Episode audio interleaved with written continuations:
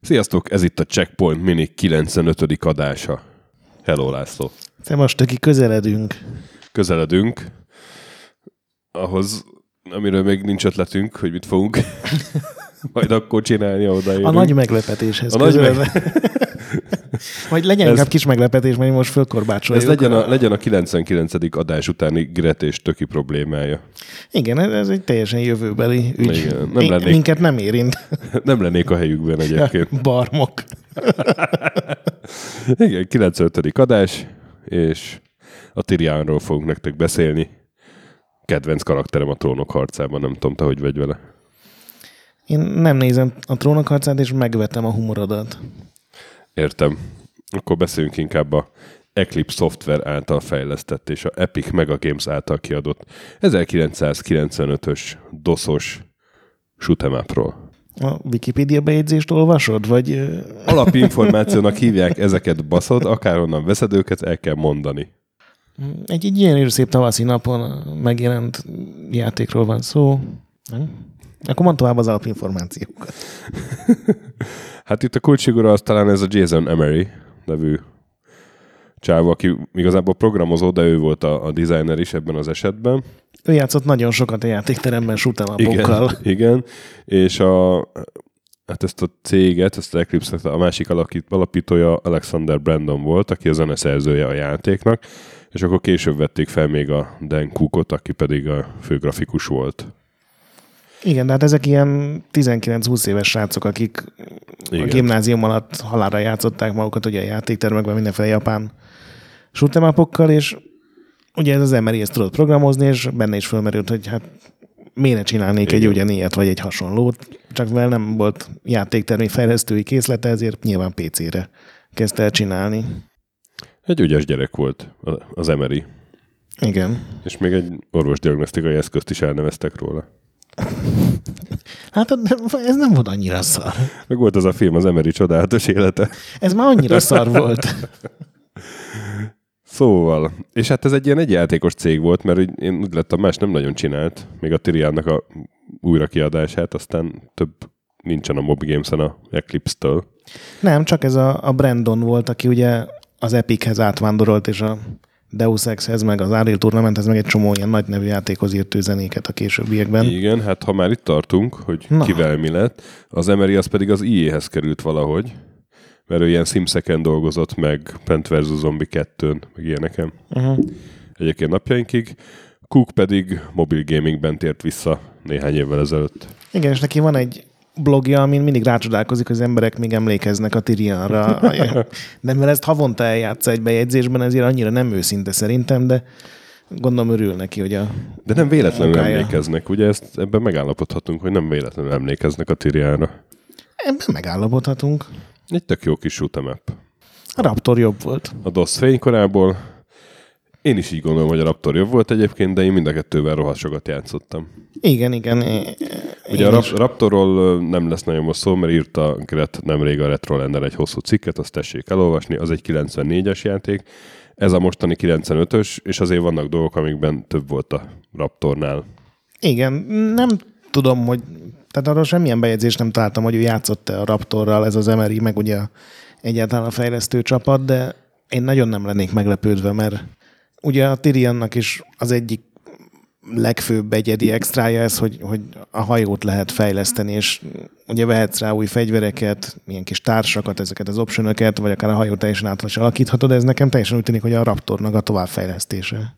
A Raptorban ugye csak volt ez a tizenvalhány fegyver, amit meg tudtál venni, meg bombák, de itt már a fegyvereket egyenként is lehet fejleszteni, tehát van benne egy ilyen, hát RPG-lemnek nevezni valószínűleg nagy túlzás lenne, de egy ilyen jó addiktív dolog, hogy, hogy még táposabb leszek, még táposabb, szinte bármeddig lehet erősíteni a masinát.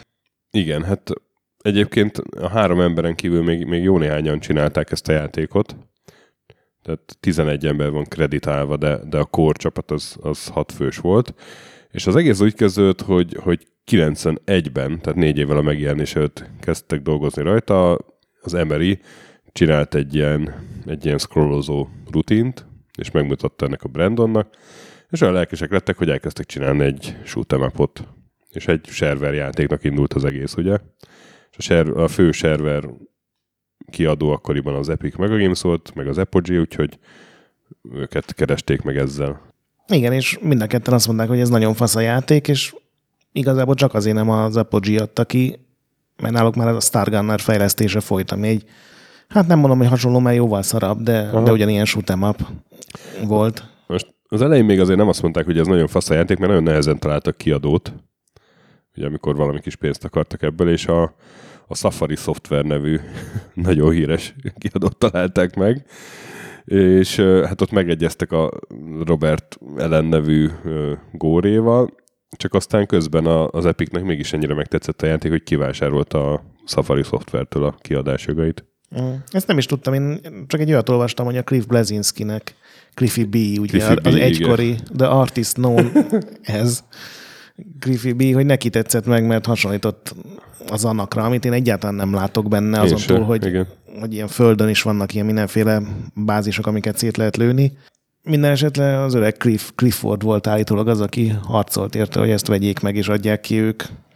Na és hát ki is adták 95-ben, aztán 99-ben még egyszer kiadták, Tyrion 2000 néven, ugye négy epizód van a játékban, a Tyrion 2000-ben bekerült egy ötödik, meg hát javítottak mindenféle bugokat, meg egy-két ilyen titkos mód, meg, meg titkos pálya is belekerült, azt hiszem.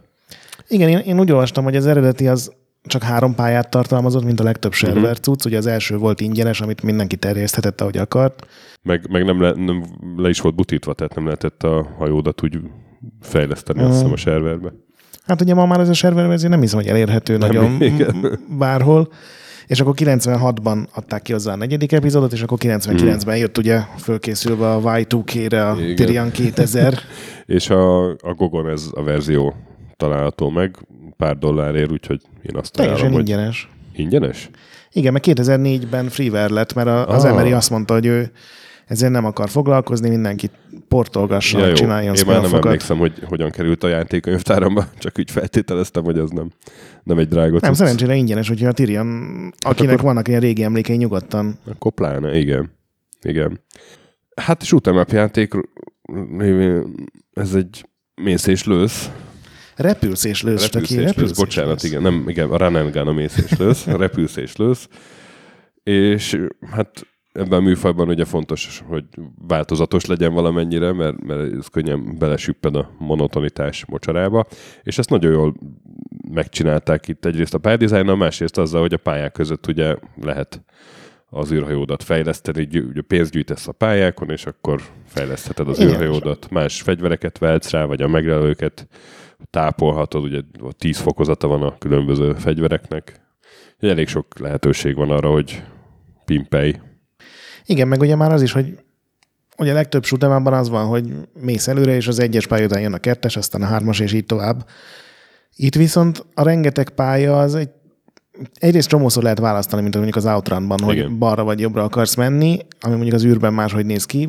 Ráadásul egy csomószor ilyen titkos pályákra eljutsz, amit én igazából sosem néztem utána, hogy pontosan melyik robbantás volt az, ami ezt eredményezte, de tegnap is még játszottam vele, és rögtön az első pályán, vagy talán a másodikon sikerült egy titkos járót találnom, és teljesen máshol folytatódott a játék. Más ellenfelek jöttek, más grafikával voltak ugye a bolygók prezentálva, úgyhogy ilyen szempontból nagyon durva, hogy szinte minden újra próbálkozás új utakra viszel, ami egyébként valahol idegesítő is, mert nincsen benne az, hogy végtelenségig tudnék tápolni. Ugye egy egy RPG-ben meg lenne az, hogy megállok egy helyen, és akkor itt most összevadászok magamnak egy jó gépet. Itt mész tovább, és néha belekerülhetsz olyan helyekre is, ugye ilyen gyors átjárókkal, amiket megtalálsz, meg levágásokkal, ahová még a hajó nagyon nincsen kész. Bizony. A történetet olvastad?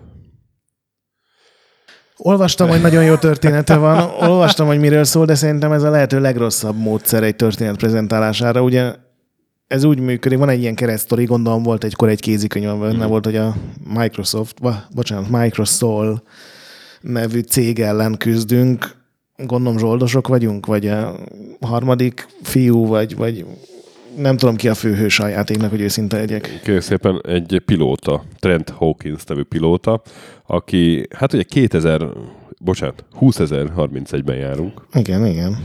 És akkor már az emberiség terraformál mindenféle bolygókat, és az egyik ilyen terraformáló repülőnek a pilótája Trent Hawkins, akinek az a feladata, hogy, hogy ö, ilyen felderítő, tehát hogy, hogy elmondj, megnézze, hogy milyen a helyszín, a, milyen a terep a különböző bolygókon, és hát így belefut a Tyrian nevű bolygóba, hm, innen a név, a, ahol mindenféle ellenséges hüllőszerű lények élnek amúgy, de hát nem ez az egyetlen fenyegetés, mert a kiváló haverját ö, lelövik egyszer csak, és kiderül, hogy a Microsoftnak az egyik ilyen ö, gép előtte le, mégpedig azért, mert, mert ez a havercsávó az mindenféle titkokat megtudott arról, hogy ez a Microsoft meg akarja szerezni a Tyriának a értékes ásványát. Hm, ilyet se hallottunk még. Szerintem abba hagyhatod ezt. A gra- gravitiumot.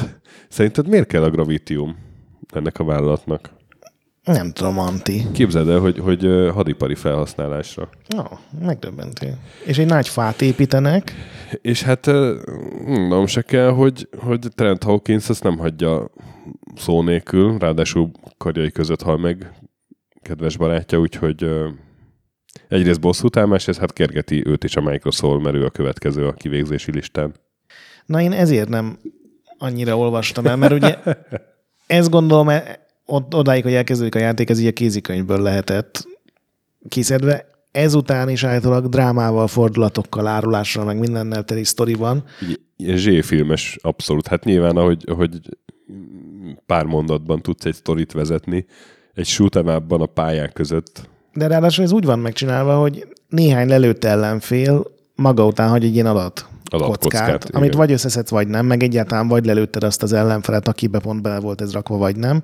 És a küldetések között átolvashatod uh-huh. azt a szöveges, gyakorlatilag egy e-mail jellegű adatkockát, de mivel elég kicsi esély van rá, hogy, hogy ezeket sorrendben találod meg, hogy, hogy egyáltalán mindent megtalálod egy pályán, ezért olyan, mint hogyha kapnál egy ilyen 300 oldalas regényt, és abból így kockával dobnád ki, hogy éppen melyik bekezdést olvashatod el. Állítólag, most spoiler fog következni, hogy nyugodtan fogja be mindenki fülét.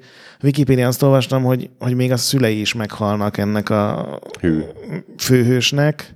Azt sem tudtam, hogy voltak szülei, vagy hogy miért kéne, hogy... Mind, ilyen- mi mindent össze kell szedni, az összes kockát, ennyi. Ne haragudj, de a Halo is csinált ilyet. Az ODST-ben azok a hangfelvételek, 30 vagy nem tudom hány hangfelvétel volt, egy sztorit adtak ki.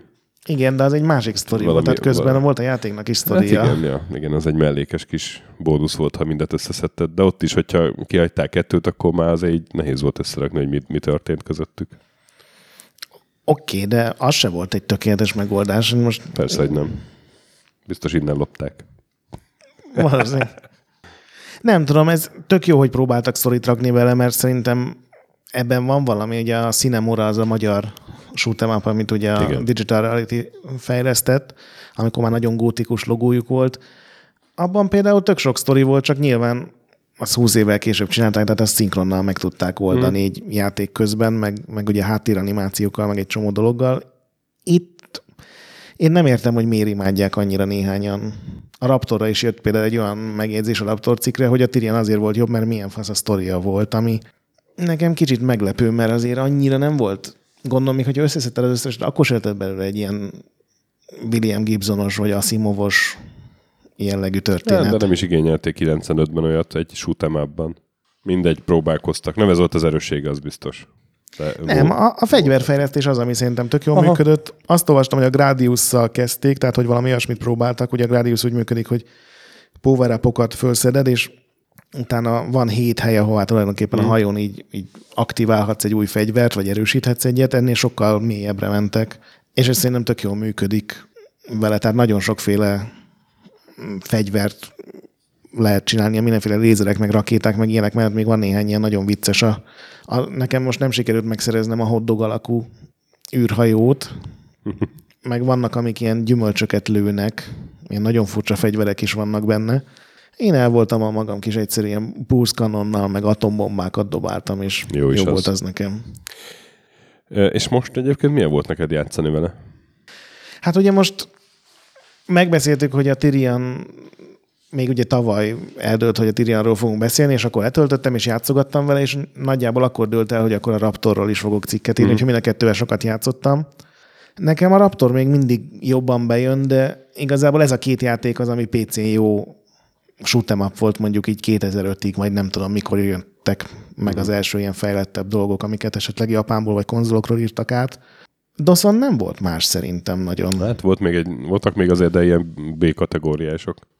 Igen, én is megnéztem, volt az a Black Star, nekem az annó teljesen kimaradt, most így néztem, de azok mind sokkal igénytelennek tűntek. Tehát a Raptor meg a Tyrion volt szerintem így nagyon magasan a, a két éllovas. Volt a Koleszban egy nagy kedvencünk, a Tubular Worlds. Lehet, hogy az sincs meg. Nem, nincs. Az egy olyan utam volt, hogy, hogy volt kópmódja annak is, ugye ennek is van, és billentyűzetre kiosztottuk, hogy billentyűzet egyik végén a Zsoca, a másik végén én.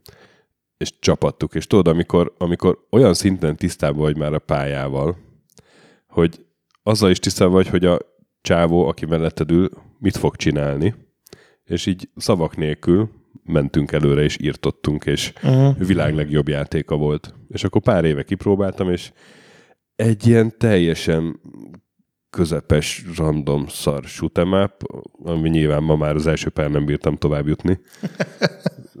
szóval voltak azért még.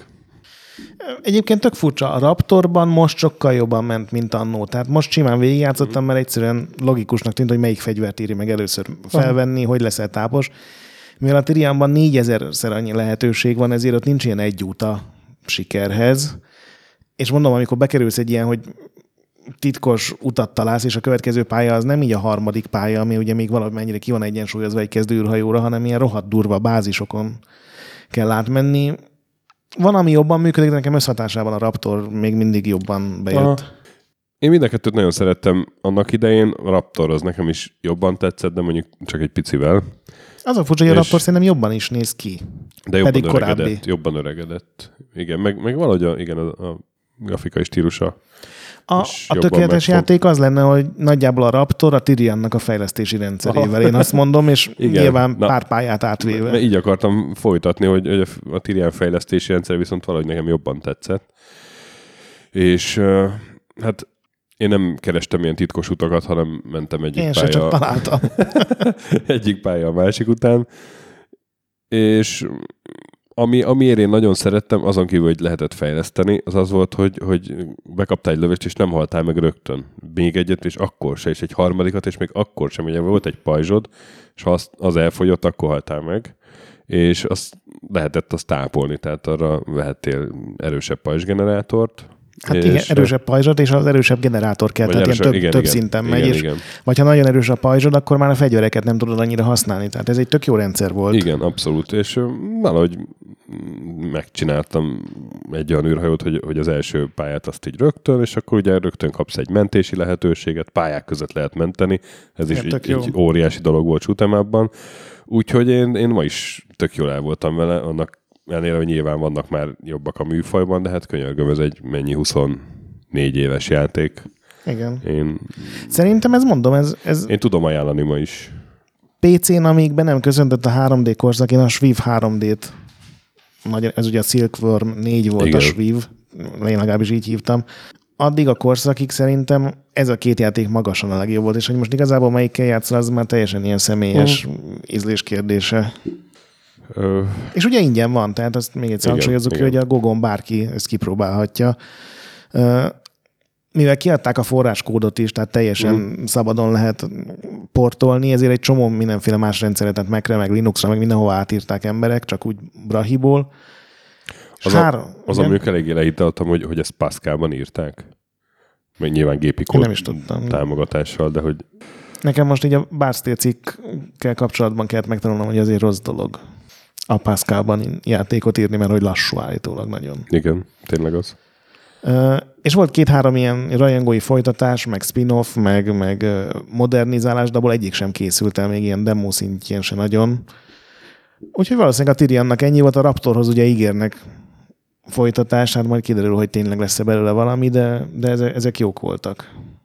Még két érdekességet mondanék, hogyha szabad. Az egyik az, hogy a Tyriannak a logója. Nem tudom, Elgondolkodtál már valahogy, miért olyan furán Nem. kanyarodik a, az N a végén. Azért, mert úgy van megcsinálva, hogyha feje tetejére állítod, akkor is ki tudod olvasni, hogy Tyrion. Ez, és ez hasznos, Egy mert... olyan, logót csináltak, nem tudom. De tényleg feje tetejére állítod, és akkor is Tyrion. Ezt remélem letesztelted, úgyhogy fejre álltál a monitor előtt. Szerinted? Szerintem nem. A másik érdekesség pedig, hogy felfedeztem egy magyar nevet a stáblistában. Molnár András nevű csávó csinált ilyen additional musicot. A, a, Andreas már, úgyhogy... a Andreas, igen, és rákerestem a Moby Games-en, és 89-ben a, a John Almási nevű haverjával megcsinálták a Rasterlandert, ami egy ilyen fény, trónos fénymotorverseny klón volt, Uh-huh. és én azzal rengeteget játszottam, és most én rákerestem, hogy mi van ezzel a Molnár Andrással, és ma egy deep learning per machine learning expert, szóval Messzire e- jutott. Elég, elég, elég komoly területre jutott, igen. Pedig ahhoz képest, hogy ő zenész volt, azért ez nem a Mhm. legegyértelműbb igen ilyen karrierút. Igen, igen, igen, igen. Akkor én is mondok egy random triviát. Game Boy Colorra és Game Boy Advance-ra is készült Tyrion-ból verzió, de egyik sem érte meg a kiadást, csak pár screenshotot találtam. Azok alapján nem feltétlenül ez a két konzol lett volna a legjobb otthona egy ilyen shooternek. Hát nem. Na és akkor még beszélünk tovább, hiszen ez egy toplistás adás. Egy rendkívül unalmas toplista témával, Számítható. amiről viszont egészen biztos, hogy, hogy mindenki szana szét fogja szedni a miénket, és lesz egy sokkal tutip toplistája, és ezer még tutip toplistát lehet találni a neten, ami persze nem olyan tuti, mint a miénk, de mások szerint igen. A tíz legjobb shoot'em up.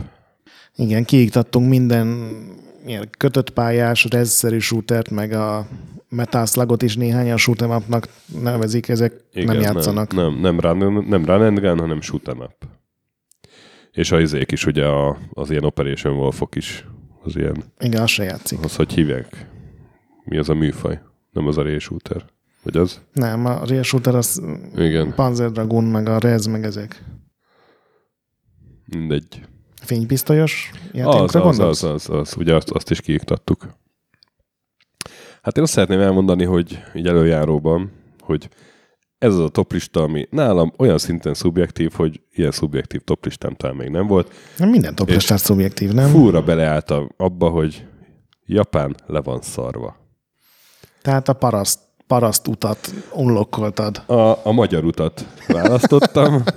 Természetesen van rajta japán játék, de, de itt nagy nevek hiányoznak, és szeretném hangsúlyozni, nem azért hiányoznak, mert esetleg nem játszottam sohasem egy Dodonpacsi játékkal, vagy egy Musi Misi az, de mi ez a hosszú nevű? Mus, Mishihime. Mushihime, igen. Én ezeket kipróbáltam. Tokióban is egyik, egyik másikat, meg uh, emulátorban is, sőt, felkészülve a mai adásra egy csomó sutemeppal játszottam, és arra jöttem rá, hogy ezek nekem nem tetszenek. Hogy jön a ezer golyó, és akkor, és akkor ne haj meg. Nem. Nekem ez nem elég szórakoztató. Nekem pont ezek tetszenek, még úgy is, hogy nyilván nem én vagyok az a játékos, aki egy coinnal végigjátsza ezeket csukott szemmel, legnehezebb fokozaton hátra kötött kézzel. Én nekem teljesen új volt ez a kategória, így egészen az Xbox 360 időszakig, amíg ezek a játékok el nem kezdtek megjelenni Japánban régió függetlenül, és ezeket mindet beszereztem, mert az első néhány nagyon tetszett, és onnantól kezdve teljesen rákattantam erre a uh-huh. Bullet Hell-nek nevezett stílusra. Igen, igen. Szóval uh, én abszolút a, a emlékeimben mélyedtem el, és, és egy, egy ilyen nosztalgia toplistát csináltam, és biztos vannak ennél jobb sutemapok, de a, Egyébként az teljesen biztos, hogy a Japán, ugye egyrészt ők kezdték a Space Invaders Mhm. ezt az egészet, aztán ők fejlesztették ugye a Zivius, a Gradius, R-Type, meg ezekkel Igen, igen. tovább, és aztán 93-ban jelent meg a Batsugan, ami az első ilyen, ahol nagyon sok lőszer volt, vagy lö, lövés volt a képernyőn. Ezek tök mások, mint az én európai, amerikai. igen, én nekem az európaiak tetszenek, meg a, meg a korai japánok, mert azok uh-huh. azért még nem voltak ilyenek. Úgyhogy ebből kiindulva én azt mondom, hogy kettő egyezés lesz a listánkban. Egy. Egy. Egy. Ú, Az a játék, amiről már volt mini. Igen. Ugye az ikaruga az szerintem mindannyiunknál Hát ott jó. van. Jó, hát akkor lehet, hogy tényleg egy... Na, kezd te akkor. Kezdjem én rögtön a tizedik nálam egy kakuktojás. China Sisters. Nem, hanem, hanem ez nem egy, egy shoot up, hanem nagyon sok. 9, 87, Sensible a fejlesztő, és ez a shoot 'em up Construction Kit, Seuck. a Seuck. És ez egy olyan játék volt, ami ez volt egy példa up játék, és egy editor, amivel te nyugodtan csinálhattál bármit, tehát teljesen átfazonírozhattad a játékot, akár az, hogy merre scrollozzon, akár a sprite-okat, a hangokat, hogyan mozogjanak az ellenfelek, és nyilván egy ilyen uh, C64-es rendszer nem a világ legjobb shoot'em lehetett csinálni, viszont a maga korában nagyon uh, előrehaladó volt, tehát akkor sehol nem voltak még editorok, és jól is működött abban az értelemben, hogy utána elárasztották a C64 kazettákat a mindenféle Seuck játékok. Néha Schuck játék volt inkább, de, de tényleg több száz, hanem több ezer ilyen shoot'em készült C64-re, és szerintem fantasztikus, hogy 87-ben meg tudott jelenni egy olyan program, ami ezt lehetővé tette. De te akkor nem szerkesztettél ezzel, tehát nem rajzoltál pixelenként új űrhajót. én ami, de? Képzeld, dehogy nem, amikor megjelent, akkor egy ilyen kovbolyos indiános lövöldözős játék volt, és az az első dolgom, hogy átrajzoltam egy pár sprite-ot, és nagyon örültem. Mama, kész a Aztán- játékom, gyere nézd meg. Aztán onnantól már bonyolultabb volt, és akkor valamelyik, nem tudom, talán Commodore világév könyvben valahol, valahol megjelent hozzá egy magyar nyelvű leírás, és akkor elővettem úgy komolyabban, és akkor már valahogy a, a mozgásokat is, vagy a hangokat is át tudtam uh-huh. uh, hekkelni, és, és rendkívül boldog voltam, hogy, hogy már úgy belenyúltam a játékba, hogy az már tényleg majdnem az enyém, és akkor elkezdtem a kovbolyos űrhajósból egy ilyen, vagy a kovbolyos játékban egy ilyen űrhajósat csinálni. Uh-huh. Rengeteg időt rádobtam, örökre félkész állapotban maradt nyilván. Ah. Furcsa egyébként, hogy egy cowboyos játék volt az a demo, vagy hát a... Több demo volt, több kiadás is volt, a, az én díleremhez a kobolyos jutott el. Igen, hát az, az is furcsa. Nálam a tízes, az is egy kakuktojás bizonyos szempontból. Ez a Kingdom Grand Prix, legalábbis ez az angol neve, ez is egy ilyen jó játékteremben megjelent. 94-ben aztán kijött Saturnra. A játéktermégép az elérhető angolul is, hogyha valaki kipróbálná. Ebben az az extra, hogy ez egy versenyjáték, azon kívül, hogy ez egy hagyományos shoot'em up is, tehát felfelé mész, de tulajdonképpen egy pályán mész, ami azt jelenti, hogy minél följebb vagy a képernyő tetejéhez, annál gyorsabban megy az űrhajód, és így tulajdonképpen egyre nehezebb lesz, hiszen egyre kevesebb időd van reagálni a szembejövő ellenfelekre. Minden futamon nyolcan indulnak el, akiket így viszonylag könnyű lehagyni, de hogyha sokat hibázol, akkor ugye ut- utolérhetnek. Annyira nincsen teljesen kiegyensúlyozva, hogy a, mikor te harcolsz a bosszokkal, a többiek simán elsővítenek mellette, tehát a játéknak az a lényeg, hogy minél nagyobb előnyre szert tegyél, és minél gyorsabban leöld a boszt. De nagyon érdekes, hogy ki lehet lökni a többieket, a bombák rájuk is hatnak, tehát ilyen nagyon aranyosan lehet szivatni a többieket is. És ráadásul van benne egy olyan extra, hogy mint az Outrunban, meg mint a Tyrianban, ahogy beszéltünk róla, pálya végén te tudsz választani, hogy most a Dracula kastélyban mész, vagy a steampunk világba, és mindehez vegyük hozzá, hogy egy ilyen elképesztően jó kinéző pixel grafikás játék. 9-es. 9-es nálam a Battle Garegga nevű ilyen örök klasszikusa ugyanennek a stílusnak, tehát ez is játékterembe jött ki, aztán Saturnon, most pedig elérhető PS4-en és Xbox One-on egy ilyen felújított, nagyon fasz a verzió. Sajnos az európai boltokban nincsen fönn, úgyhogy én speciál egy amerikai akkantal vásároltam meg. Ez már egy olyan, ami neked akkor valószínűleg nem tetszene. Itt 60 golyó volt, amit a elbírt, ami egyszerre a képernyőn lehet. Ez még ugye nem az a... Bocsánat, nem golyó, hanem lövedék. Bocsáss meg, igazad van. 60 lövedék lehet egyszerre legfeljebb a egy képernyőn, tehát itt már tényleg voltak ilyen mintázatok, amik ugye ezeken a, nem tudom, emlékszel, ilyen gifeken jöttek be, meg ilyen, ilyen 80x60-as felbontású YouTube videókon, hogy hogy néznek ki ezek az őrült japán játékok. Ez volt, ezeknek a kezdet, ez ilyen 96-ban jelent meg, és itt már elkezdődik ez a japán újabb shoot'em upoknak az egyik ilyen extrája, hogy a pontozási rendszerek iszonyatosan komplexek. Ez a Garegga például úgy működik, hogy van egy rejtett rendszer, ami azt figyel, hogy milyen, milyen jól játszol, tehát hogy mennyire pontosan lősz, hányszor haltál meg, mennyire nem használsz bombát, és minél jobban játszol, annál jobban emeli a nehézséget. Ez nyilván engem nem fenyeget, mert én nem látszom olyan jól, de az igazán nagy profik azok így stratégiai helyeken halnak meg, hogy utána könnyebb legyen egy boss vagy egy, egy nehéz szakasz. És a pontozás meg úgy működik, hogy ilyen medálok esnek bele az ellenfelekből, ezek leesnek a képernyő aljára, aztán fölpattannak a tetejére, mit minél többet szedsz föl, annál több pontot kapsz, tehát a pontszorzó úgy növekszik, de ha már egyet kihagysz, akkor visszaesik nullára, vagy hát egyre a szorzó. Nagyon fasz ebből az a felújított Xboxos verzió, tehát van benne egy csomó játékmód, különböző zenék. És ha visszaesik a szorzó, akkor van még esélyed? Persze, mert, hát mert a... nekem a, a, szerintem shoot'em ez egy ilyen visszatérő hiba, vagy, vagy nem tudom, vagy ami engem nagyon idegesített, hogy szedett fel a power egy, kettő, három, öt, tök erős vagy, és akkor beszedsz egy lövedéket, és elkezded nulláról, és az első lepkefingtól meghalsz. Igen, hát ez a Gradius szindróma nincs, volt. nincs esélyed, igen. De nem, ez, ez szigorúan csak a pontozásra vonatkozott. Tehát ez a, ezekben a japán játékokban általában már annyira nem fejlődik az űrhajó, tehát ezek tényleg arra vannak kitalálva, hogy az elején ugye az is gondot okoz, hogy végigjázd, és akkor sikerül legyőznöd egy boszt, és akkor utána a következő pályán megpróbálsz átvergődni, meg van a következő szint, ahol ilyen őrült japánok úgy játszanak, ugye, hogy tényleg egy coinnal és legnehezebb mm. fokozaton, és csak a pont számít, hogy hány trillió, meg milliárd pontokat érnek el. Nyilván az tőlem teljesen távol áll, tehát nekem az is két hét volt, mire végigjátszottam az Xboxos verziót most a Gareggából. Nagyon fasz ez az új verzió, tehát hogyha valakinek esetleg van amerikai PS4 vagy Xbox akantja, hogyha van egy leárazás, akkor én ezt nagyon ajánlom. Full, full angolul van, de Aha. közérthető. Nálam a 9-es, meglepő módon egy Gradius játék képzeld. Na, melyik? Az 5. Gradius V, vagy 5. Ez 5, 5, 5. Ez a PS2 jelent meg 2004-ben. Fejlesztője a Treasure, amiről talán még lesz szó ma. Kiadó a Konami, és ez valahogy engem szerencsésen elkapott így a, abban a konzolgenerációban.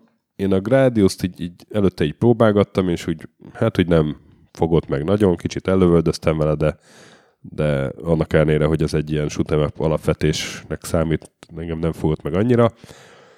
Aztán a Gradius 5, a PS2 ugye ott már 3D volt, és, és megcsináltak azt, hogy 3D grafikával egy, egy 2D játékot, tehát hogy ugye oldalnézetes volt továbbra, és csak 3D volt már minden benne, és vagy annyira megtetszett nekem ez a design, hogy, hogy akkor én nagyon sokat játszottam vele, annak ellenére, hogy, hogy nem volt egy könnyű cucc, de, de üdvözöltem a, a vizuális ugye akkor már minden műfaj elkezdett bőven 3D-sedni, meg, meg a kalandjátékok, meg minden, és, és engem ilyen revelációként ért, hogy na hát egy, egy shoot'em is lehet 3D, annak ellenére, hogy továbbra is oldalról nézed az Igen. egészet, és, és igazából rohadt jól lát neki, és tele volt pakolva egyébként ötletekkel, tehát mint, mint uh, shoot'em is egy, egy tök jó játék volt, csak hát nehéz de azért...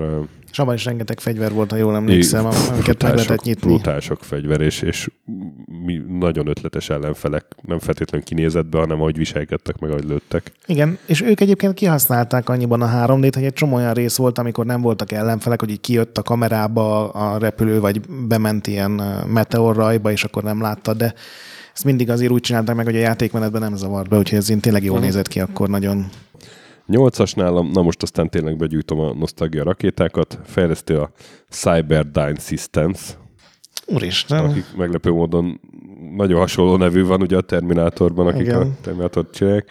Kiadó a Talamus, 88 az évszám, és Armalite. A Commodore 64 szerintem legjobb shoot'em Hogyha így azt nézik, hogy eredeti Commodore shoot'em és nem az, hogy lopták valahonnan, vagy, uh-huh. vagy össze, Ezt is biztos lopták. Össze Manfred trenzelték, vagy nem tudom. Tehát kizártad a katakiszt. a katakiszt az, az nem lesz itt a listán, nem, nem, sajnos nincs itt helye. Az armájátnak viszont szerintem van helye, mert ott abban indultak ki, hogy csináljunk egy shoot'em igyekszünk nem lopni semmit se onnan, és nézzük meg, mit tud a C64. És a C64 egyik csúcsjátéka lett gyorsaságban, grafikában, kicsit kopának tűnhet elsőre, mert az űrben játszódik, és, és nincsenek ilyen háttérben scrollozódó 600-szoros parallax léjerek, meg nem tudom. De cserébe ö, rohadt sok spy tud lenni, azok tök gyorsan tudnak mozogni, jól is néz ki, úgyhogy Armalite. Nyilván C64-en nem volt ez egy olyan játék, amit úgy csuklóból végig tudtál játszani, de attól még én rengetegszer végig játszottam. Mm. Nekem a Katakis volt az, ami egyrészt az volt meg nagyon sokáig, tehát mm. az Armalite-tal már szerintem csak emulátoron játszottam jóval utána. Mm. Eh, végül is alátámasztható, meg hát a te listád. Fogadjuk el a listádat. És a te nyolcas versenyződ? Az én nyolcasom az a, az a Battle Garegga, ugye, ami a 9-es volt, az, azoknak a következő játéka ennek a csapatnak. Egyrészt azért, mert megfordították a játékmenetet, meg ezt az egészet, ugye mondtam, hogy ott a, a, az a cím, hogy Unpolis Buckreed egyébként, és ez is játéktermi Életemben cucc. nem hallottam róla. 98-as, emulátoron játszottam vele, meg talán egyszer találtam egy ilyen gépet kint. Ugye a Garega úgy működött, hogy minél jobban játszol, annál jobban benehezített a játék. A Bakréd viszont ezt megfordította, hogy a lehető legdurvább szinten kezdett, és minél jobban játszol, annál könnyebbé vált, ami azt jelenti, hogy ha igazán jó játékos vagy, akkor el kell ezt kerülnöd valahogy, és ebben az, hogy jó játékos vagy, ez a Grazing nevű intézmény, vagy szakszó, nem tudom, ez, ez megvan-e. Ez ugye a japán játékokra az a jellemző, hogy van egy viszonylag nagy űrhajód, vagy repülőd, vagy emberkéd, vagy valami, viszont a hitbox, tehát ami érzékel, hogy eltalálod, az icipici. Tehát mondjuk egy embernél lehet, hogy csak a feje, az űrhajónál lehet, hogy csak a, a pilóta fülke, amit tudom én, más játékokban, vagy generátor, ez mindig egy ilyen nagyon pici rész, és az a grazing, amikor a lövedékek átmennek ugyan a sprite-odon, de nem érik el a hitboxot, tehát majdnem eltalálnak. És ez volt az első játék, ami ezt így beépítette a játékmenetbe, hogy ezt minél többször csinálod, annál inkább könnyebb lesz a játék, és úgy tudod halmozni a pontokat is, és én ez nekem iszonyatosan tetszett, hogy, hogy, hogy kockázatot kell vállalni, és úgy, úgy lesz úgy leszel jobb, hogyha mindig majdnem meghalsz. És hogy ez a játéktermékgép, ez erre még egy csomószor ilyen lelassulással reagált, tehát ilyen bullet time-ban tudtál cikázni tulajdonképpen a, a lövedékek között, nem golyók között. Úgyhogy ez nekem nagyon tetszett emiatt a megoldás miatt. Következő. Nálam jön a hetes, 2001-ben jelent meg, a Treasure fejlesztette, mindent tudunk róla, játékteremtől, Dreamcast-en keresztül, Gamecube-on át, az új generációs konzolokig, meg PC-ig bezárólag mindenhol lehet vele játszani, ez az Ikaruga. Ugye itt ennek meg az volt az extrája, hogy két pólusú lehet a hajót, fehér vagy fekete, az azonos színű golyók nem sebeznek, és azonos színű ellenfélete is kevesebbet sebzel, és ezzel kellett játszani. Vannak nagyon-nagyon durva részei, de elképesztően jól néz ki, és nagyon játszható. De hát ez neked is megvan. Miért gondolod? Mert már csináltunk róla minit, tehát gondolom ez Hol elmondtad, hogy neked is tetszik. Azt hittem, ez magasabban végez nálad valahogy. Nagyon szeretem ezeket a, a vad japán cuccokat, mármint ezeket a bullet hell dolgokat, és most a toplista alkalmával elővettem az összeset otthon, meg az emulátorokat, és rájöttem, hogy vannak azért, amik sokkal jobban bejönnek nekem. Uh-huh. Nálad a hetes? Nálam a hetes. Uh, visszatértem gyerekkorom játéktermeibe. 1943, The Battle of Midway. Oh. A 87-es, a Capcom a fejlesztő per kiadó, és az a egészen megdöbbent, hogy az első rész az 84-es, és az egy rohadt jó shoot'em volt akkor 84-ben, tehát ha belegondolsz, hogy akkor milyen arcade játékok voltak. Igen, azért ma már az eredeti az nem a... Ma már az eredeti nem, de a, a 43 a folytatása, ugye ez a második világháborúban játszódik, az, az egyel szebb, meg jobb milyen arcade generáción jött már ki. És hát ahogy az 87-ben kinézett, amikor én nekem még Commodore 64-esem se volt, vagy kb. következő évben kaptam meg, uh-huh. Az valami egészen elképesztő volt. És a helyi ö, valamelyik hotelnek a haljába volt egy ilyen, tehát akkor még játékterem se volt a városban, Sopronban, ez ott valamelyik hotel haljába volt egy ilyen, és és a kis töki oda nézelődni? Így majdnem 87-ben játszottam ezzel, lehet, hogy 88 volt, és úristen. Az, az, az, az, én ott meghaltam. Én nem gondoltam, hogy ilyen szépség létezhet. Aztán most az Árkádián kipróbáltam, ott kim volt, és annyira jó játszani vele még mindig. Az egyébként Így- egy tök jó sorozat Így, volt. így, igen, tök jó sorozat volt, ugye második világháborús setting. És az a ott, megdöbbentő, ott, ott lehet, hogy, hogy ők kezdték ezt el egyébként, nem? A, szerintem a igen. 42, hogy, hogy nem űrhajózunk, nem izé idegen világ, vagy jövőbe játszódik, hanem egy történelmi shoot'em up. Az a furcsa, hogy japánok csinálták, és az amerikaiakkal vagy, Igen. és a japánokat, tehát a zérókat kell lőni. Pontosan, pontosan. Ez Nem tudom, hogy ez hogy sikerült egyébként összehozni a Capcomnak, vagy, vagy a, hogy ment ez Japánba, de ez egy nagyon jó sorozat. Legalább négy-öt része igen, volt. a- igen, igen, és, összesen. és szerintem a, én, én aztán játszottam még ilyen későbbi részekkel is, de így a, ha azt nézem, hogy melyik korban jelent meg, akkor szerintem a 43 talán a legjobb, de, de mindenképpen ahhoz fűznek a legszorosabb érzelmek. Hatos. És akkor hatos, hát megadtam a, az Iremnek a tiszteletet, beraktam az első. Ö, Tudom, hogy Katakis, az, azzal sokkal többet játszottam, mert eleve az R-Type-ot később próbáltam ki, de az R-Type hozta be azt a játékmechanikát, hogy a, az űrhajód előtt van egy ilyen addendum, egy, egy, egy, Egy option. egy, egy haver, vagy nem tudom, egy, egy Optionnek hívják. optionnek hívják? Igen, nem tudom De- De miért. mindegy, gyakorlatilag ez egy ilyen segítő robot, vagy, vagy nem tudom. Igen. És, és ugye két személyes módban meg, meg lehetett úgy játszani, hogy egyik a űrhajó, másik a robot. Igen, szerintem úgy nem lehetett. És- Mármint, hogy azzal én nem tudok elképzelni olyan társat, akivel ez tökéletesen működött Igen, volna. tehát technikailag meg, meg lehetett csinálni, de, de amúgy valóban. De hát ez, ez egy rohadt jó ötlet volt, hogy így gyakorlatilag az űrhajó eleje az védve van, de ha meg kilövöd, akkor nincs védve az űrhajó eleje. Uh-huh. Ha kilövöd, akkor viszont tud aratni előtted. És annyira ikonikus szörnyei vannak az r tehát az a alien-szerű skorpió farkú, ilyen Igen. barna lénye, Indigeres. az így, így má, máig előttem van. És hát hatása pedig nyilvánvaló, meg hát ez is egy sikeres sorozat volt. Én játszottam aztán még a Deltával is még, ami első PS-re jelent meg, és, és majdnem azt raktam be, de aztán úgy döntöttem, hogy Igen, a, abból is volt egy ilyen, mint a Gradius 5, az is tulajdonképpen egy ilyen összegzés Igen, és igen, lezárás, igen. ebből is volt az R-Type Final, ami ugyanez, hogy az összes űrhajó, ami addig Mhm. volt, meg az összes fegyver, az is egy jó epizód volt. De, de itt tényleg az első játék az, ami olyan nagyot dobott, hogy rögtön lelopták ugye az egészet C64-re, Uh-huh. és nem tudom, megadom neki a Egyébként ilyen option a, kalapemelést. az 1943-ban is volt, mert ott ugye ilyen társrepülőket tudtál magad mellé rakosgatni, és akkor ilyen flottával, vagy Hát ez, ja, rajban de, tudtatok az, menni. de azok így mindig követtek mindenhol, nem, nem, Igen, élt, azok nem védekeztek, mert ugye nem éltek önálló életet. Ja. világháborús játék volt.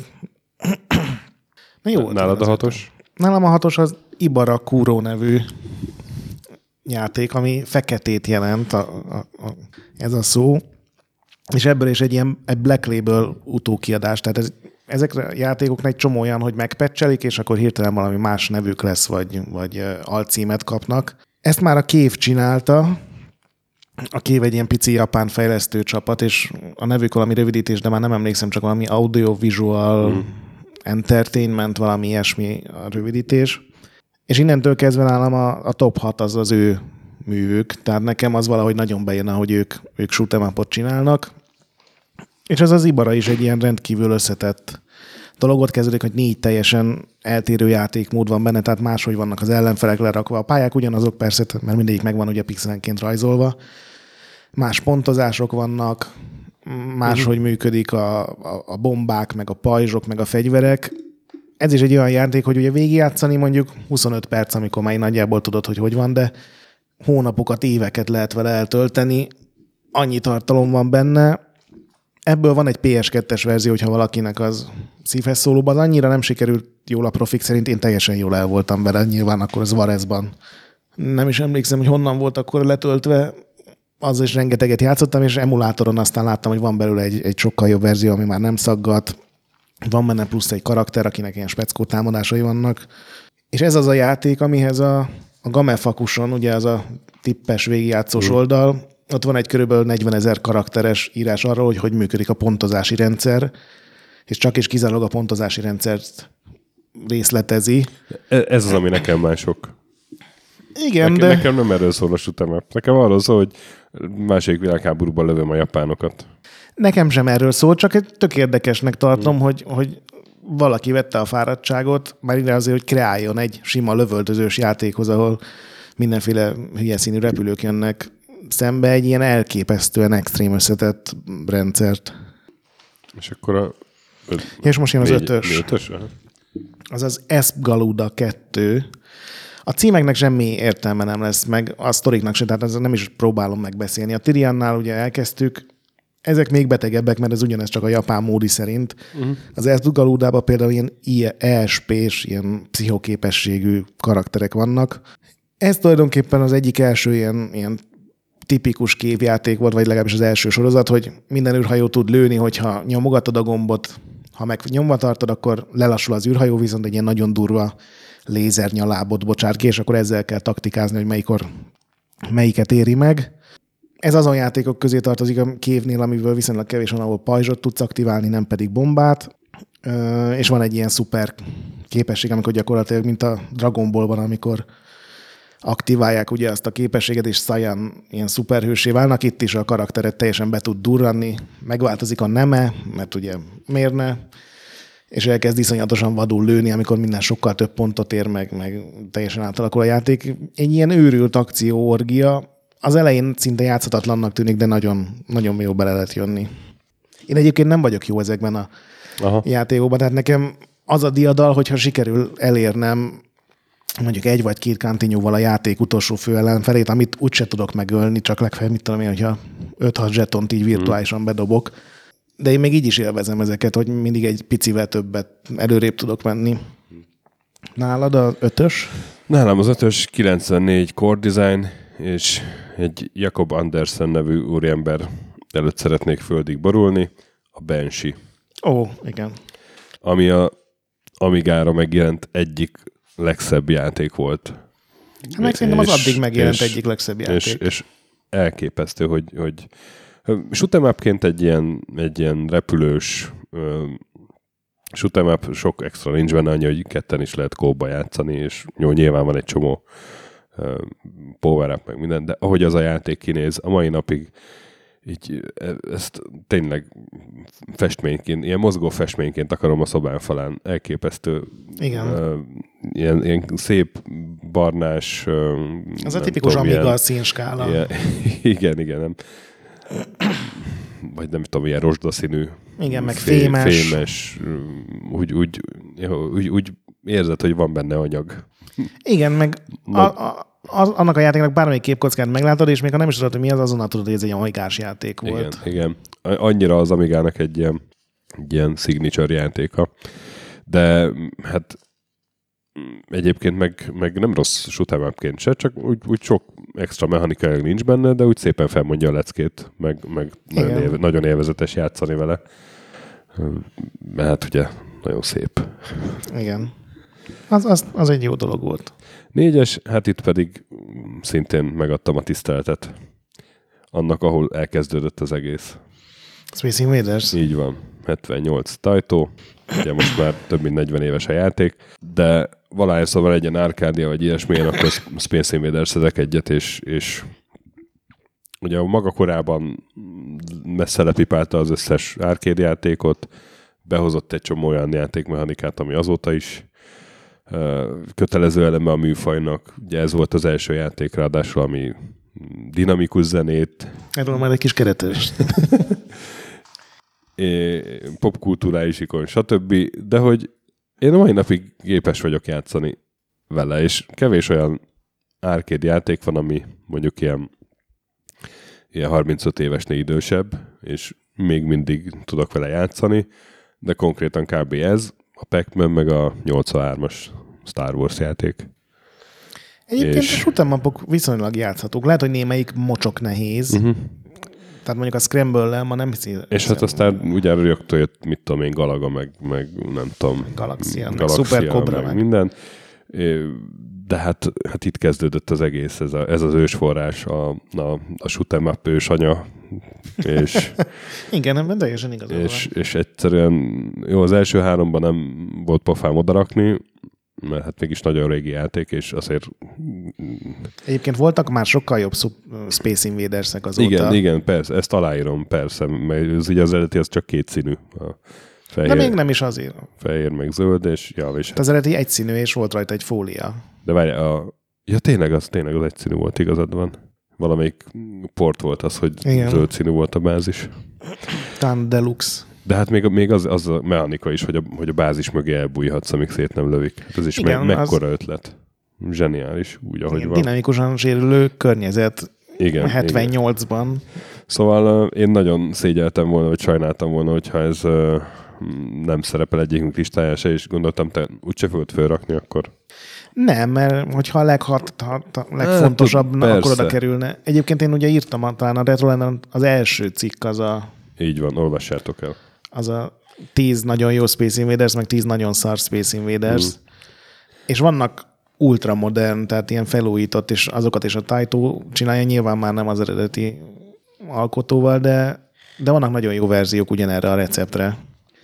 És akkor nálam a négyes, ugye? Az jön most. Így van. Ez, mint megtudtam, most, hogy utána néztem, Espred-nek kell kiejteni, de úgy van írva, hogy ESP, ez mind nagybetűvel, utána ra, pont, de. Ez ugye a japán címadásnak egy újabb csodálatos példája. Ez egy 98-as játéktermi cucc, ami egyelőre nem volt még otthoni konzol, úgyhogy marad az emulátor. Idén viszont ez is kijön ilyen csodálatosan felújítva, ilyen minden fasz extra játékmóddal, meg zenével, meg akármivel felruházva. Ez is egy ilyen kévjáték, de szerintem az egyetlen, ami nem militari vagy, vagy uh, sci-fi jellegű, hanem ilyen emberekkel, ilyen szuperemberekkel repülsz, és mivel egy csomó ellenfél, az is katona, meg civil, meg mindenféle ilyen rendes, normál, humán, ezért nagyon véres up, ami teljesen furcsa ettől a stílustól. Egyrészt a grafika szerintem elképesztően jó, ez is ilyen pixel, ez a, ez a japán stílusú, ilyen gyönyörűen megrajzolt pixel grafika, ilyen hatalmas gépezetek, amik ugye lerombolnak mindenféle épületeket, amikor rájuk esnek, vagy lépegetők, amikor átmennek rajtuk. Másrészt pedig ebben is van egy csomó ilyen játékmenet extra, hogy mind a három karakter másként működik. Hogyha speckó támadással ölsz, akkor, akkor tudod tölteni a pajzsodat. Tehát ez is egy olyan, olyan játék, hogy el tudsz vele kezdeni játszani, de nem árt el olvasni hozzá egy guide-ot, hogy, hogy, hogy hogy tudsz vele jól játszani, és ez nem azt jelenti, hogy ki kell tanulnod, meg nagyon dura reflexek uh-huh. kellnek, hanem tényleg van egy ilyen két-három ilyen rendszer, ami fut alatta, és hogyha azt így mondjuk egy YouTube videóban megnézed, vagy egy guide-ban elolvasgatod, így sokkal élvezetesebb lesz a játék, úgyhogy én ezt idén nagyon várom, hogy felújítsák, mert azért HD-ban jobb ezekkel játszani. Bronzérmesed? Bronzérmesem azt gondoltam, hogy odadom a Dodon Pacsi sorozatnak, de aztán igazából a legtöbbet az egyetlen angolul megjelent részével játszottam, ami Xbox 360-ra jött ki régió függetlenül. Ez a Dodon Pacsi Resurrection volt a címe, ami egyébként a Dodon Pacsi Daifukatsu volt eredetileg. Nem tudom, miért nem hagyták meg, ha a Dodon Pacsi megmaradt. Ez a széria, ez ugye arról szól, hogy baromi nehéz, mindenki azt mondja, de szerintem tök játszható ez is. Ki kell tanulni. Lehet, hogy az első nap még nem látod a második pályát, de szerintem egy kis türelemmel, ami mondjuk egy Dark Soulshoz, vagy egy, egy nehéz fokozaton játszott God of Warhoz is ugyanúgy kell, hogyha ezt megadod neki, egy nagyon játszható. De a Dark Souls nem az első órából látod a második pályát. Nincsen második pálya. Vagy, jaj, De nem úgy értettem, hogy ez is nehéz, meg ez is riasztó lehet egy csomó embernek, de engem, pusztán az... engem el is riasztott. Igen, Kipróbáltam a, azt hiszem pont ezt, Dodon Pacsit, és na, mond, azt mondtam, na jó, túl rövid az élet. hát ez úgy, úgy, úgy hatott. Egy, egyébként egy csomószor nálam is ez van, hogy na jó, én ezt nem vagyok hajlandó megcsinálni, de valahogy ezek a játékok szerintem azért, mert olyan rövidek, tudod, hogy még ha minden tök jól megy és végigjátszod, akkor is a legtöbb nincs fél óra. Tehát bőven belefér az, hogy most két órát rászánok arra, hogy az első pályán ilyen két perces meneteket próbálok uh-huh. csinálgatni. Egyébként megnéztem, hogy melyik a legnehezebb Dodonpacsi rész, hogy, hogy milyen statok vannak, uh-huh. és van ez a Dodonpacsi Daiojo Death Label, amit a megjelenés után 7 évvel és 5 hónappal tudtak végigjátszani, és azóta ez még egy embernek sikerült. Ez, ami angolul megjelent, ez nem ilyen, tehát ebben is biztos van ilyen ultra nehéz fokozat, de, de ez nem kell ilyen félőrültnek lenni, aki évekig gyűr egy-egy játékot, hogy végigjátsz és hogy élvezd. Nálad a bronz? Nálam a bronz, én az első három helyre olyan shoot'em raktam, amiket nagyon szeretek, nem csak a, a nosztalgia miatt, hanem azért is, mert nagyon-nagyon jó játszani velük mai napig. és nálam biztos volt, hogy benne lesz a top listában valahol a, a vagy a Tyrian, vagy a Raptor, aztán elég hamar eldöntöttem, hogy a Raptor, és ide raktam a harmadik helyre. 94, Sinus Studios a fejlesztő. Már beszéltünk róla, meg ugye írtál cikket róla, nekem kicsit jobban egybe van, mint a Tyrian, pedig egy éve korábban jelent meg, és valahogy a grafikai dizájnja is közelebb áll hozzám, ugye ez ilyen a, a amerikai vadászgépekre emlékeztető ilyen repülőd van, igen. ilyen F-14-esre. Erre tényleg igaz, hogy nagy pixel gyönyörű. Tehát és hát a... valami elképesztő, hogy kinézés, hát ez képest, hogy a shooter is elég gazdag tartalmat nyújtott, főleg ezzel a fejlesztési rendszerével. Második helyen pedig már említetted. Én ezt nagyon szeretem. A Cinemora. Igen? Bizony. Ó, nem, nem tudtam, hogy játszottál Én egyáltalán vele. imádom a Cinemorát. A, és ugye nagy, nagy tehát szerintem a Digital Reality-nek a legjobb játéka, bár lehet, hogy most sokan megköpködnek, én soha nem voltam nagy uh, Imperium Galaktikás. Nem ők fejlesztették egyedül, ugye a Grasshopper valahogy felkarolta ezt. A, hát a, a magyarok fejlesztették, és a, a Suda igen. 51 szerintem csak így tanácsokat igen, adott igen, meg. Igen, igazából magyar fejlesztés. 2012-es játék, és hát ez egy, ez egy szerelmes levél a, a shoot'em műfajhoz úgy, ahogy van nagyon sok mindent megidéz ugye a műfaj történetéből, és gyönyörű, fantasztikus tényleg, ahogy kinéz, egészen elképesztő, még mai napig nagyon jó ránézni, és belehozott egy olyan játékmechanikát, még ráadásul, ami, ami egy egyszerű egy, tehát egy nagyon szép ilyen, ilyen shoot'em up nem tudom, klón, hát nem klón, tehát egy, egy, egy ilyen M plusz egyedik, de, de azért nagyon szép shoot'em jóval több lett ez a idő manipuláció benne, hogyha, hogyha van egy idő, ami pörög visszafelé, hogyha először egy ellenfelt, akkor növeled az időt, ha eltalálnak, akkor csökken az időd, és akkor még lehet az időt lassítani is, és akkor uh-huh. uh, nyilván akkor is úgy változik ez. Könnyebb harcolni, de akkor gyorsabban harcolni, telik gyorsabban az, az telik, igen, így, így pontosan, ezt akartam mondani. Szóval ezzel megbolondítva egy, egy egészen új fajta ilyen shoot'em élmény lett, és nagyon-nagyon ajánlom. A mai napig egy nagyon-nagyon jó shoot'em Sajnos nem kapta meg azt a figyelmet a kasszáknál, amit érdemelt volna. A kritikusok azok eléggé szerették, úgy emlékszem. Igen, és most kijött az új konzolokra, nem, ugye már nincsen DR, hogyha jól Aha, tudom, igen. de valaki ezt megcsinálta, és új cím, hát valami alcíme, nem tudom, hogy mennyire uh-huh. bővítették ki. Én nekem úgy rémlik, hogy végig magyarul volt benne a teljes szinkron. Igen, igen. És ez a, az egész világon így jelent meg, hogy magyarul van, és ezért egy csomó külföldi, tehát angol-amerikai kritikában úgy jött le, hogy ilyen nagyon furcsa mint a Sims-ben, amikor hablatyolnak a karakterek, hogy milyen furcsa szöveget csináltak hozzá, pedig csak magyarul volt az ilyen... Igen. Kicsit még ilyen népmese szagú is volt az a sztori hozzá. Igen, hát nem, nem a sztori maradt meg bennem, de de, de, az... de lehet, hogy nem is baj, és utamapnál, hanem az, hogy nagyon-nagyon jó volt játszani vele. Nem volt könnyű egyébként, így a, nekem. Nem, rohadt nehéz volt szerintem. Akkor, akkor lehetett úgy jól haladni benne, amikor így jól fel tudtad venni a a power upokat, de, de valahogy azért meg, meg tudtam ezt bocsátani, és nagyon sokszor neki futottam.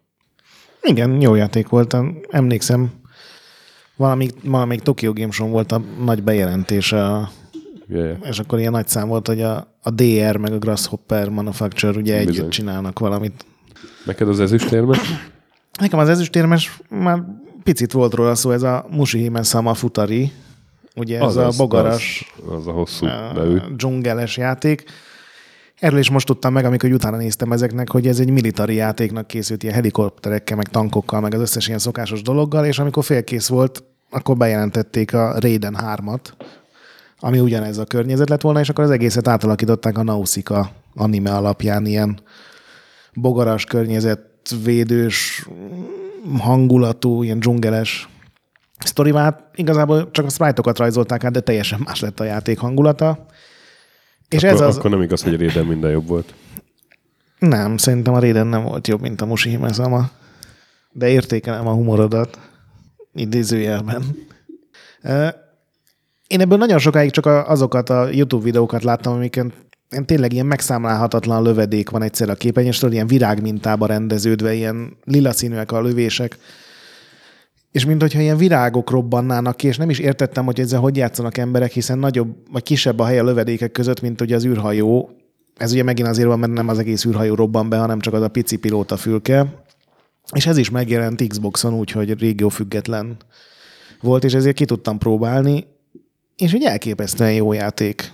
Ki lehet tanulni, és amikor bekerülsz a zónába, akkor, akkor egyszerűen az összes ilyen, ilyen lassan kibomló ilyen, ilyen lövedékvirágnál így érzed, hogy, hogy hol tudsz még átmenni, és hol van még az a hely, ahol még így be tudsz menni. Aztán nyilván, hogyha én játszom vele, ez tíz esetből mondjuk háromszor nem sikerül, meg lehet nézni YouTube-on, hogy milyen, amikor ilyen őrült japánok ezzel úgy játszanak, ahogy kell.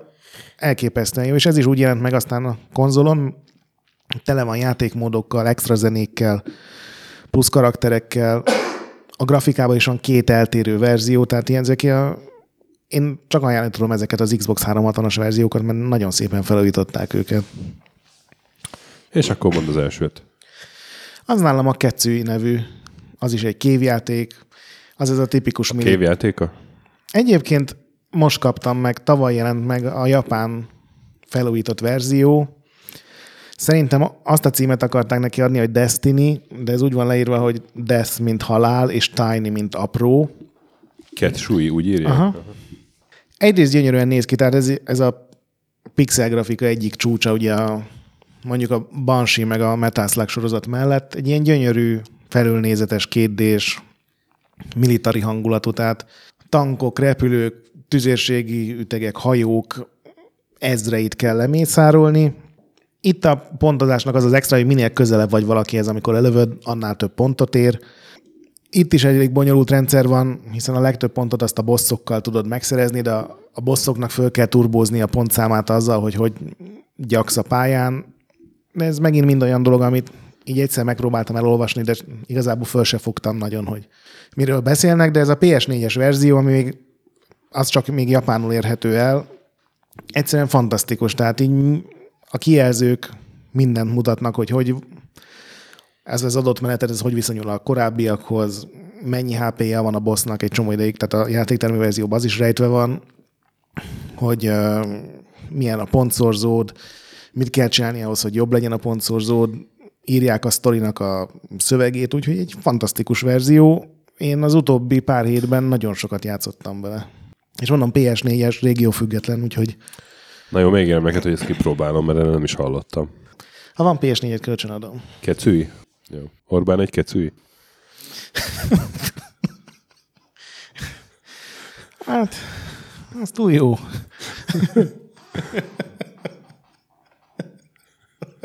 Ez ennyire jó volt? Nem. Nálad ki lett az aranyérmes akkor? Hát szerinted? Szerintem az Ikaruga. Így van, Ikaruga. Kicsi nekem ez a ház, Ikaruga az oldalát, ahogy Mazur mondta egyszer, elhatárolódom én ettől a poéntól. De csak azért nem te találtad ki. hát erről csináltunk minit, ez volt az a shoot'em ami jött, és alig engedték megjelenni, meg finnyogtak rá, aztán a feje tetejére állította az egész műfajt. Ugye két szín van, fehér vagy akkor nem bánt a fehér lövedék, fekete vagy nem bánt a fekete, az ellentétes színű az bánt, és a ellenfeleknél is az ellentétes színűt jobban sebzed. És annyira szép letisztult az egész, és, és annyira az is egy olyan, Jó, hogy... nagyon sok lövedék van benne, de, de nem az a túl csicsázott barokkos, mint a Dodom Pacsi meg ezek.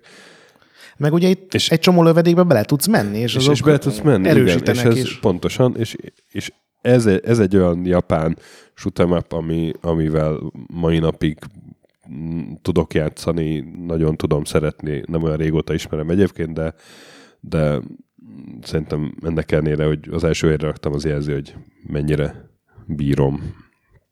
Azt nagyon eltalálták ezt a rendszert, hogy egyébként most, hogy kipróbáltam ugye az összes játékot, amikről szól, meg még egy csomót, hogy felállítsam a sorrendet, és ugye minden játékban az van, hogy, hogy úgy kell kerülni a golyókat, mint, mint, mint ha az a, mert hogy ugye azonnal ölnek a legtöbb játékban, viszont az ikarugában meg így, így át kellett magamat állítani, hogy nem itt menjél bele a fekete, igen, vagy igen, akkor igen. a fekete golyó áradatban jó is bemenni, mert tölti a, túl, a bombál. Dat, és és így nagyon át kell állítani magadat egy, egy csomó sutemapozás után, hogy, hogy ez hogy működik, de megint jó volt, és megint nem sikerült végigjátszanom. Úgy emlékszem, hogy régen Gamecube-on még elmentem a végéig, de, Aha. De itt az utolsó pályán mindig elvéreztem most. Hát igen, a, nem olyan könnyű már a második pálya se, Igen. de És ugye ezeket, De- ezt nem emulátoron játszuk, mert ez kijött mindenre, ami... igen, igen, ezt, ki, ezt, ezt, ezt ti is vegyétek meg nyugodtan, mert tényleg ez kb. bármin elérhető. Szóval nehéz ez is, de, de itt azért érzem azt, hogyha ilyen Dark Souls-osan ráfeküdnék, akkor, akkor lehet, hogy meg tudnám csinálni egy idő után. A Dodonpa csinál, meg a Matsumachi, mi az? Mishima Sama. Mishima Sama, ott nem érzem ezt. Igen, itt ugye azt kell tényleg egy picit be kell tanulni, hogy, hogy mikor melyik színnel érdemes menni, és azt az ütemet, hogy, hogy hogy kell váltani. Mert ugye a legtöbb boss például mind a két színnel lő, eltérő mintázatban, és jókor kell váltani, hogy életben maradj. Nagyon, nagyon faszán kitalálták. És hát azért lemaradtak még, még jó sutemapok a listáról. Például a Tyrion, hogy más sem mondjak. De én mondjuk még az Uridiumon is elgondolkodtam kicsit, én azt nagyon bírtam C64-en. Én meg a Dariuson gondolkodtam, Aha.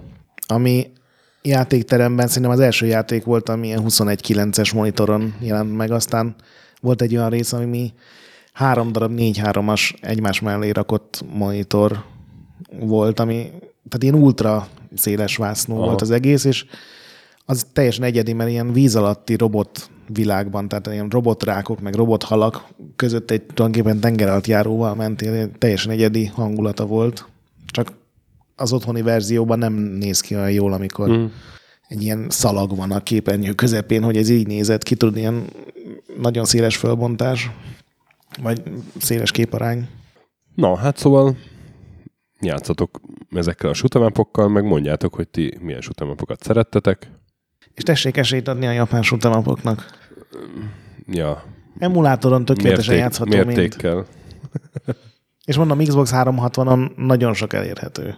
És hát legközelebb jövünk vendéges adásra. Aztán megint minivel, aztán közeled, valami lesz. közeledünk. Továbbra is játszatok sokat, mentsetek boss fight előtt, olvashatok Retrolandet, csapassatok Discordon, ne piszkáljátok a BIOS-t, vagy de, de akkor mi megmondtuk, és iTunes-on értékeltek minket, meg amúgy is értékeltek minket, mint embert, és mint podcast vezetőt, vagy mint emberileg, mint szakmailag értékeltek minket. És a nagy pixel továbbra is gyönyörű. Sziasztok! Sziasztok!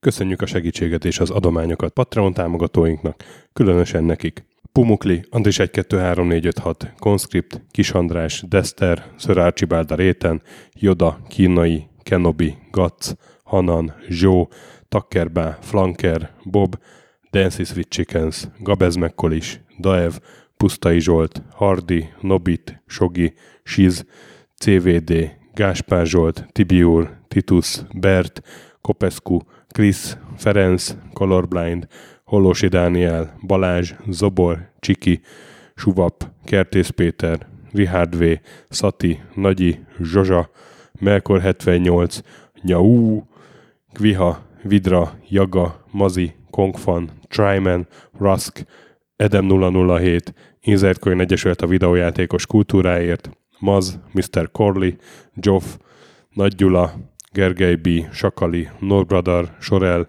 Naturlecsó, Győri Ferenc, Devencs, Kaktusz, BB Virgó, Tom, Jed, Apai Márton, Balcó, Alagi úr, Dudi, Judgebred, Müxis, Gortva Gergely, László, Kurunci Gábor, Opat, Jani bácsi, Dabrowski Ádám, Gévas, Stangszabolcs, Kákris, Somogyi András, Saverti, Alternisztom, Logan, Hédi, Gabigi, Tomiszt, Att, Gyuri, CPT Genyó, Amon, Révész Péter, Lavkoma Makai, Zédóci, Snake Hips Boy, Kevin Hun, Zobug, Balog Tamás, Szabó Ferenc, Huszti András, Ellászló, Q, Pádár Andris, Capslock User, Bál, Kovács Marcel, Gombos Márk, Körmendi Zsolt, Valisz, Tomek G, Hekkés Lángos, Edem, Sentry, Rudi Mester, Marosi József, Sancho Muzax, Elektronikus Bárány, Nand, Valand, Olgó és Jancsa Burgerpápa Jani.